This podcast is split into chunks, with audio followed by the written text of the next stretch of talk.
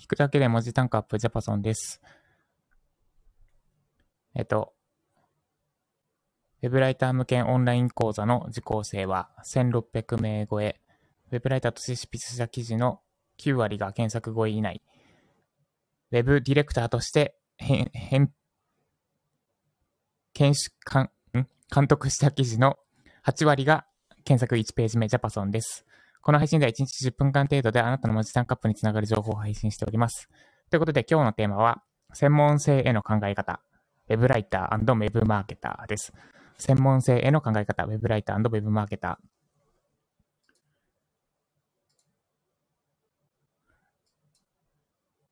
えっと、ウェブライターとして、多分、最初に悩むのが、専門分野、専門ジャンルを決めるべきかどうかだと思います。で、特に最初の1記事、まあ、ブログに記事書きましょうとかはよく言われてることですが、じゃあその記事ってどこにどう書けばいいのとか。てかあれですね、この話はヨシキさん来てからした方がいいので、今日はヨシキさん、いつも毎週火曜日にゲスト配信しているヨシキさんと一緒にお届けしていきます。あまり本題に触れちゃうと、ヨシキさんがテンパることになるので、一旦余談、余談ですね。あ、小林康彦さん、こんにちは。ありがとうございます。聞いていただいて。なんかあったかな？最近の私の洗濯機壊れた話をしようかと思います。あ、よしきさん来たかな？あよしきさん来た。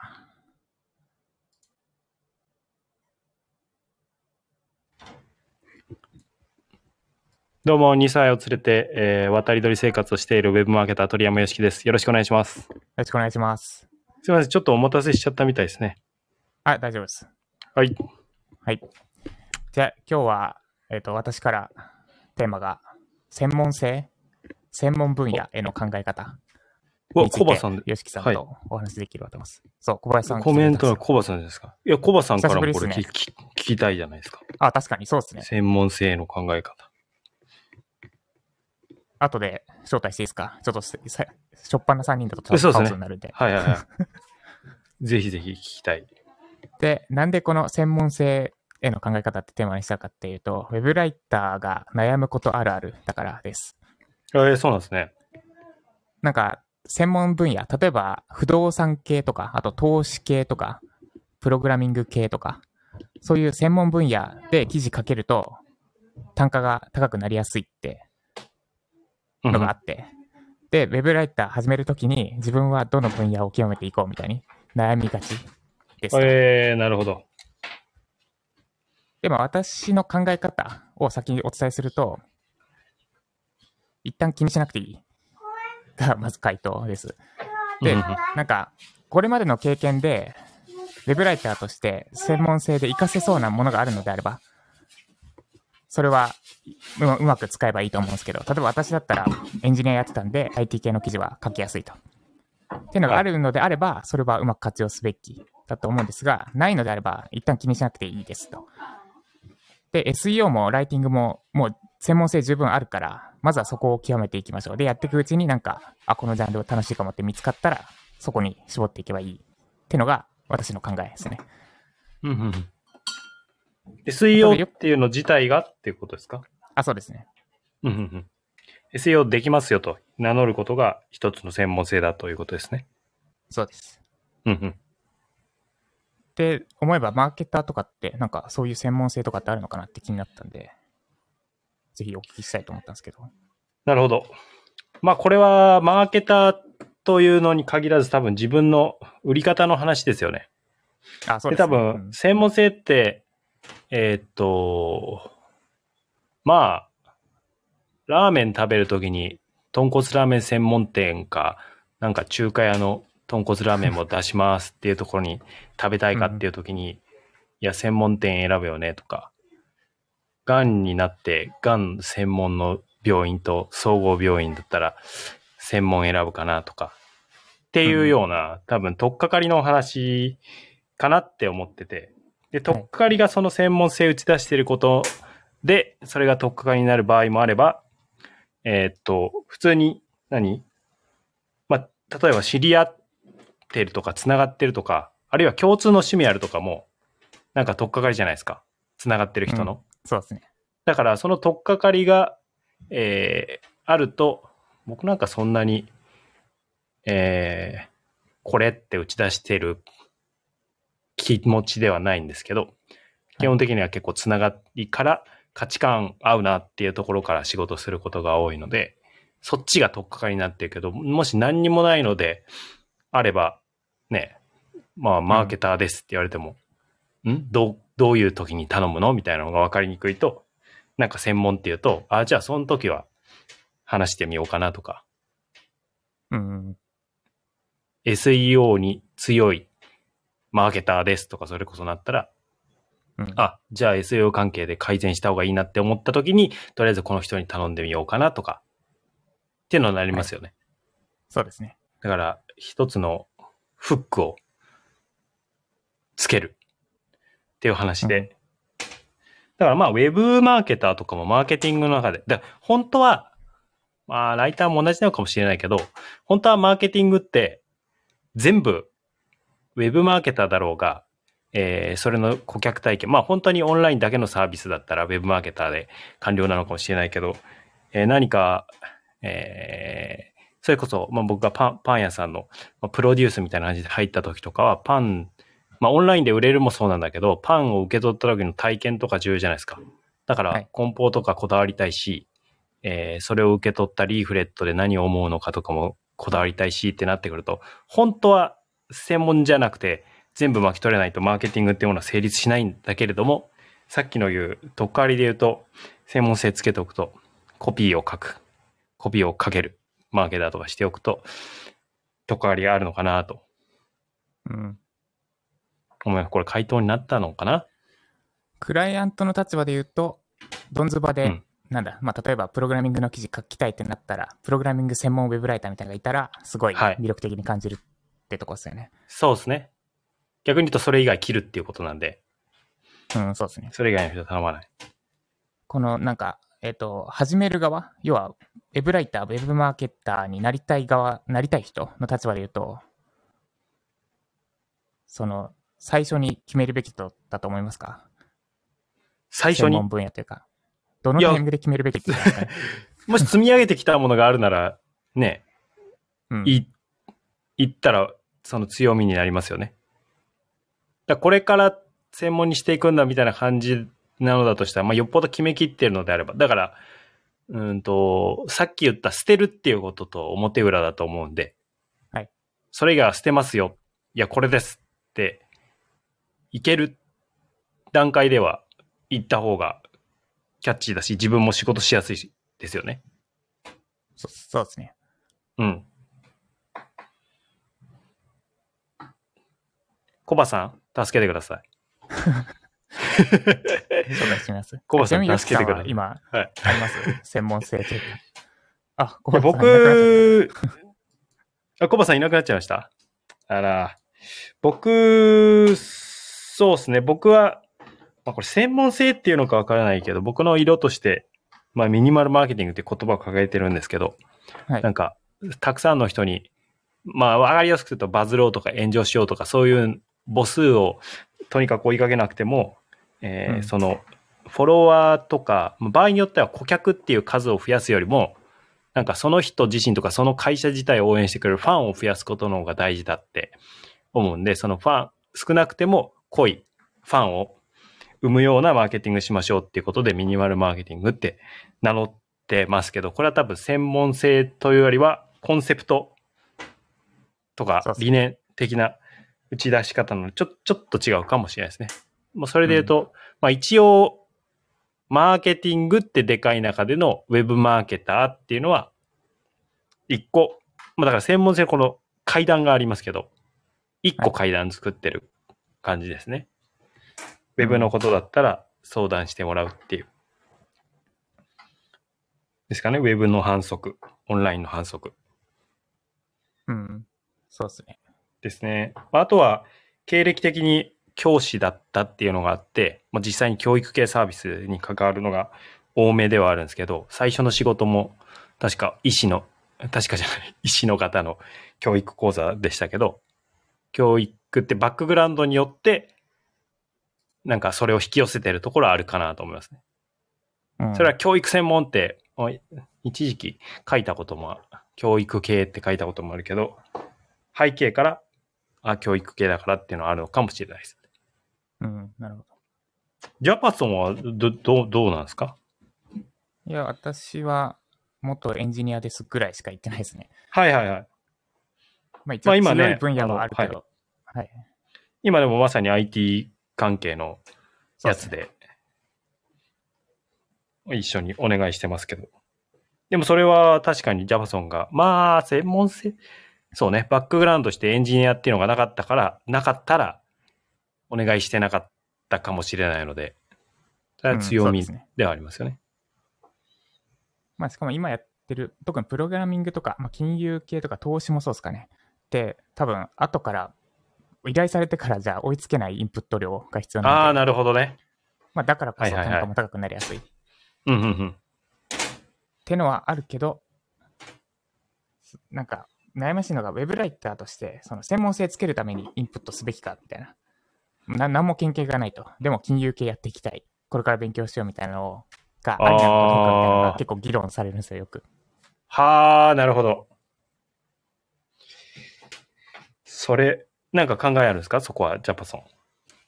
うんと、今まで何かしら付き合いがあったというか、まあ、例えばプログラミング過去に勉強したことがあるとか、あと、まあなんだ、投資何年間がやったとかみたいなのがあるんであればありだと思うけど、うんうんゼロなら正直、なんかて、正直おすすめしないかなとかですね。うんうん。これって、まあ、カジュアルな言葉でも使われるし、マーケティング用語でも使われる、ポジショニングっていう、ポジションを取るっていうことだと思うんですけど、まあ、わかりやすく言うと、狭い範囲で、まあ、究極1位になる。狭い範囲で1位になる。うん、と、その範囲のことになったら選ばれますよねっていう話。はい。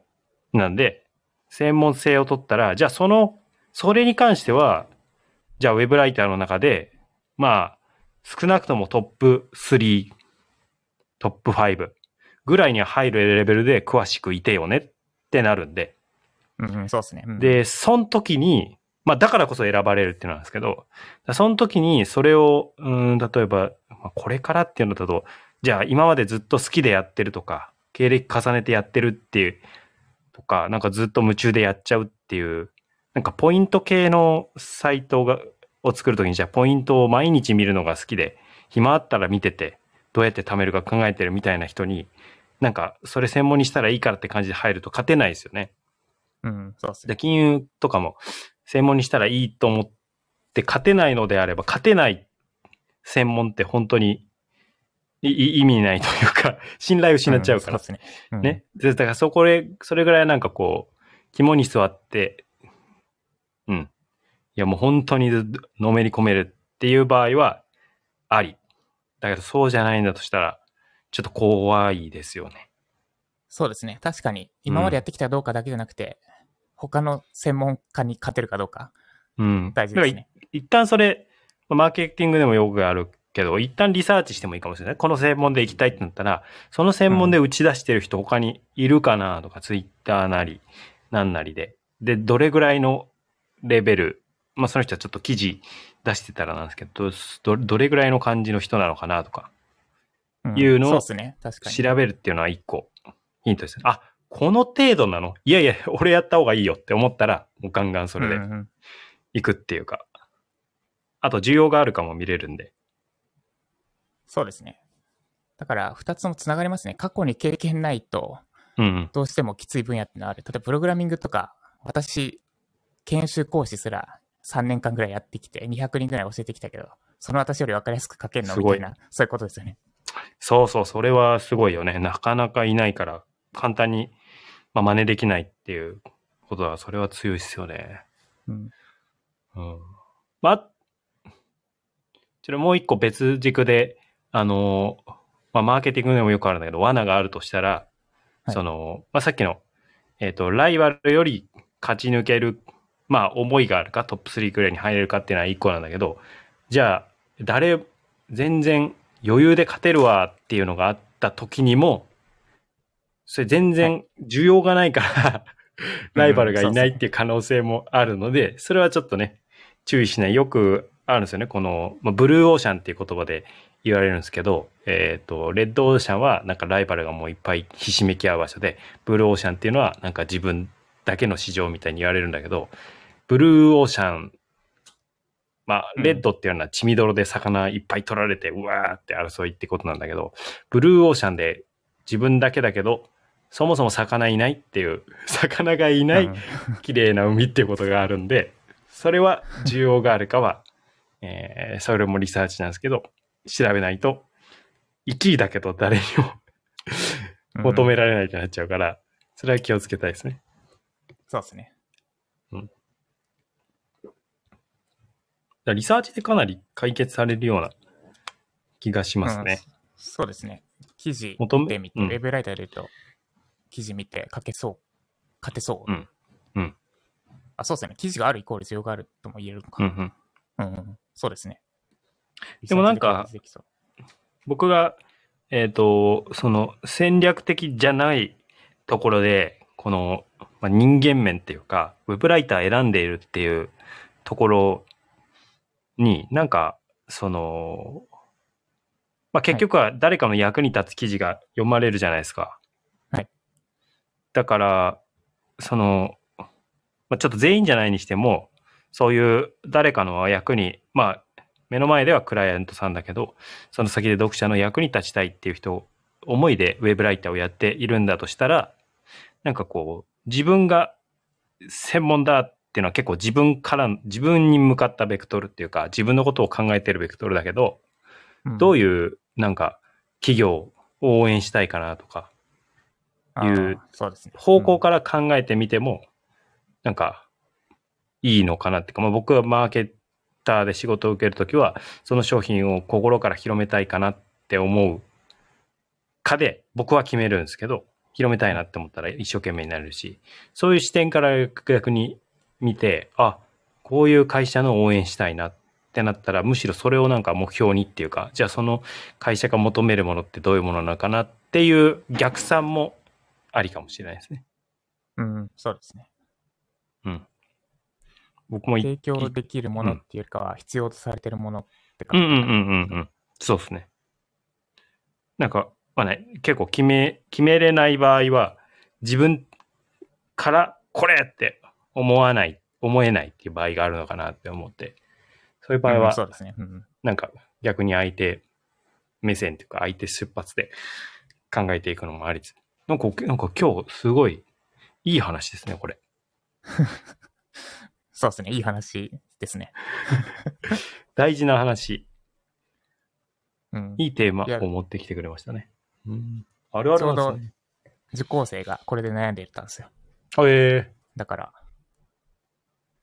話そうと思って。ー うんうんうん。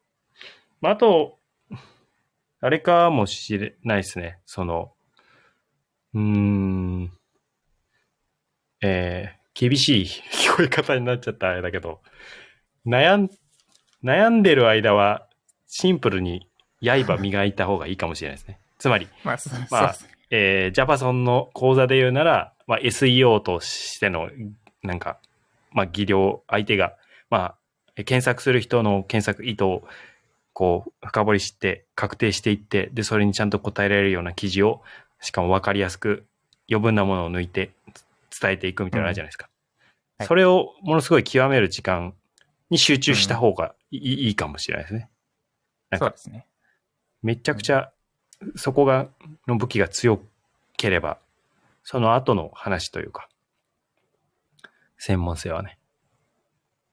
シンプルに来た安い、最初安かったとしても安い仕事でも受けて、そのクオリティが高かったら、まあ、その相手が、わ、すごい、もっとお願いしますってなるっていうパターンもあれば、あもっと仕事取れるなって自分に自信がつくっていうパターンもあるから、シンプルに刃を磨くっていう。で、か、はいあとは数、その数こなしていると、ここのジャンルっていうのはなんか見えるうん感じはしますよね。やっていってると。なんかこれって思ったけど、やってみて違ったみたいなことは往々にしてあるそうですね。ので、自分で決めてみたけど、あれちげえな、みたいな。そうですね。刃磨くの大事ですね。なんか、やっぱ、まあさうん。き厳しい言い方になると、その SEO とかライティングが微妙なのの言い訳に専門性を使うなみたいな感じですかね。おお。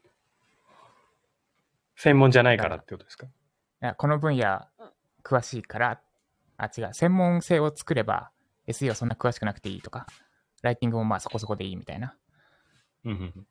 のをやっちゃうと、多分後々尻つぼみになるから、まあその場ではもう稼げるかもしれないけど、ああ、そうですね。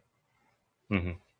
だから SEO 知識、ライティング知識で実際に書けるっていうのが前提としてあった上で、プラスアルファの専門、専門性みたいな感じですかね。うん。うん。はい。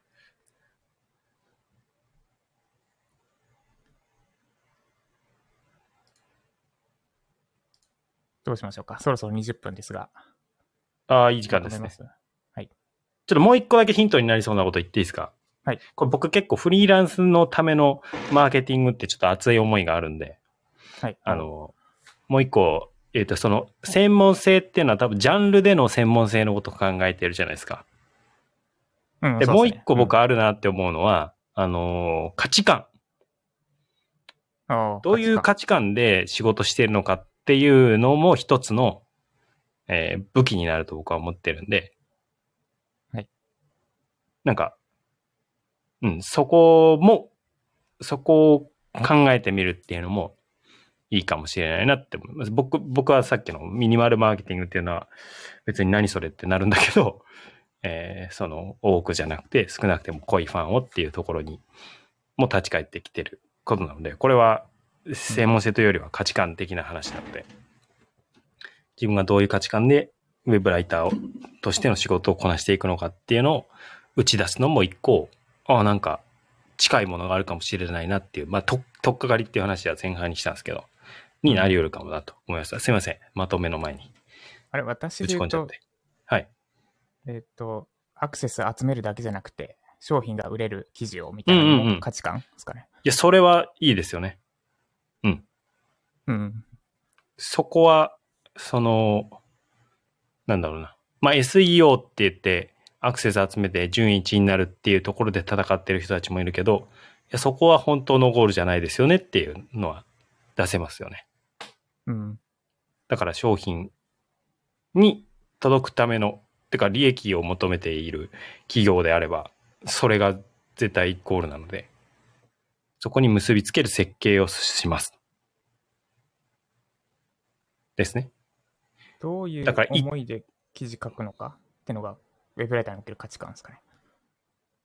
そうですね。まあ、記事しかり、仕事に対する姿勢もあるかもしれないですよね。うん。あと、なぜウェブライターを選ぶのかっていうのも、うん、そうですね。まあ多分なぜ SEO を。家でできるからっていうのが、まあまあ、それは本音とちょっと建前とあると思うんで、その本音もありつつ、はい。はい、あでも家でできるだけで言ったら他にもあるじゃないですか、選択肢が。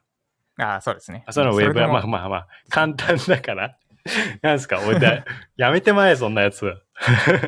いや、簡単で誰でもできて、なんだ、余計な投資もいらない。余計ないパソコン1台あればできる。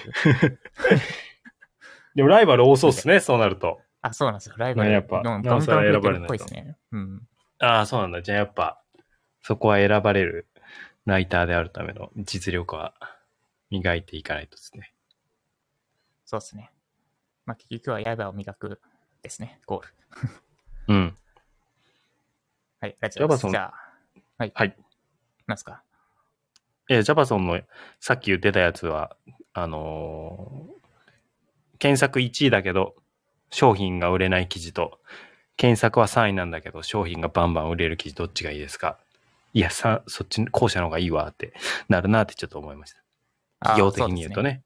それにつながる SEO 記事を。もちろん1位でね、バンバン売れるがいいんだけど、売れあなきゃ意味ないよねそって踏まえて記事書くのめちゃくちゃむずいですけど、ね。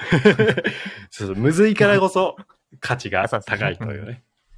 はい、ありがとうございます。はい、まとめてください。お願いします。じゃあ、まとめます。えっと、専門性への考え方なんですが、二つですね。まず、ライバルに勝てるかと需要があるかの二つを気にしてみましょう。あ、てか、あれですね。まず結論から言うと、迷ってる時点で、多分あなたに現状専門性ないので、あの、まずは普通にウェブライターとして SEO の知識とか、あと単純にライティングの知識を磨いた方がいいですっていうのが結論ですね。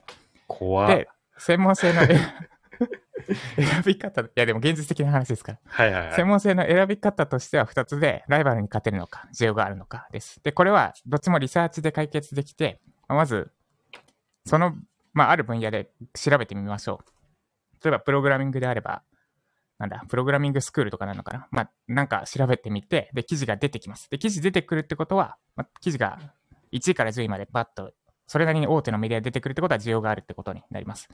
で、次が、まずその記事見てみて、あなたにも書けそうかどうかを判断しましょう。で、書けないんだったら、ライバルに勝てないってことなので、えーそこはやめといた方がいいです。ライバルに勝てないんだったら、専門性磨いたところで、希少価値は出せません。ってとこです。で、あと、よしきさんから追加でいただいた、専門性考えるときに、まあ、ジャンルだけ、例えば IT 系とか金融系とか不動産系とか、ジャンルだけじゃなくて価値観の部分、何のために記事書くのか。まあ、例えば、な、なんだろう、その、なんだ、仮想通貨を、の便利さを世の中に広めたいとか、あとはなんだ、御社の商品めちゃくちゃ好きだから、もっといろんな人に使ってほしいみたいな、そういう思いの部分もうん専門性としになりうるので、そこも考えてみると、プラスアルファ、なんか専門性を見つけるヒントになるはずです。いいですね。って感じですかね。はい。なので、まあ多分、専門性どうしようって悩んで、この配信来た方への答えは気にしなくていい。でいいですか？はい。気にしなくて、気にしなくていい。気にしなくていいなのか？まあ、まあまあまあ一旦悩んでないで手を動かせですかね。そうですね。うんや。らんとわからんから。です。以上。この配信が参考になった方、いいねお願いします。まだフォローいただいてない方は、スタイフのアプリインストールしてフォローしてみてください。で、えっ、と、ヨシキさんと、あと、小林康彦さんのスタイフのリンク、概要欄に貼っておくので、興味ある方は覗いてみてください。以小林康彦さん専っていうのは？門えっと、イージーライティング。はい。何でしたっけ？キャッチコピーありましたよね。サクッと書いてボカンと売れるだ。覚えてますよ。サクッと書いてボカンと売れる。あコバさん戻ってきてるじゃないですか専門性です。コバさんさっき言いながら。おい。帰ってきました。コバさんの意見聞きたかったんですけど。そうっすね。30分になっちゃうな。まあまあ、ま一回集まるか、また次回、たまた。ま集まれた時にやるか、はい。そうですね。毎週、はい毎週火曜日に10時5分からやってますので、小林さんよかったらまたご参加ください。たまたま会えばね。ありがとうございます。ありがとうございます。いや、コバさん元気かなじゃあ以上、またなんか、はい。専門性への考え方、ウェブライターマーケター、えっ、と、ジャパソンと、鳥山屋敷でした。はい、なんか、なんかいいことありました、今。ええないです。あの、私、小小林康彦さん喋ったことないですね。なんか、スタイフで。間接的に絡みはあったんですけど、あ、そっかそっか。直接はお話したことない。まあ、喋ったことない気しないですけど、なんとなく。またよろしくお願いします。はい、またよろしくお願いします。では、終了します。ありがとうございました。はい。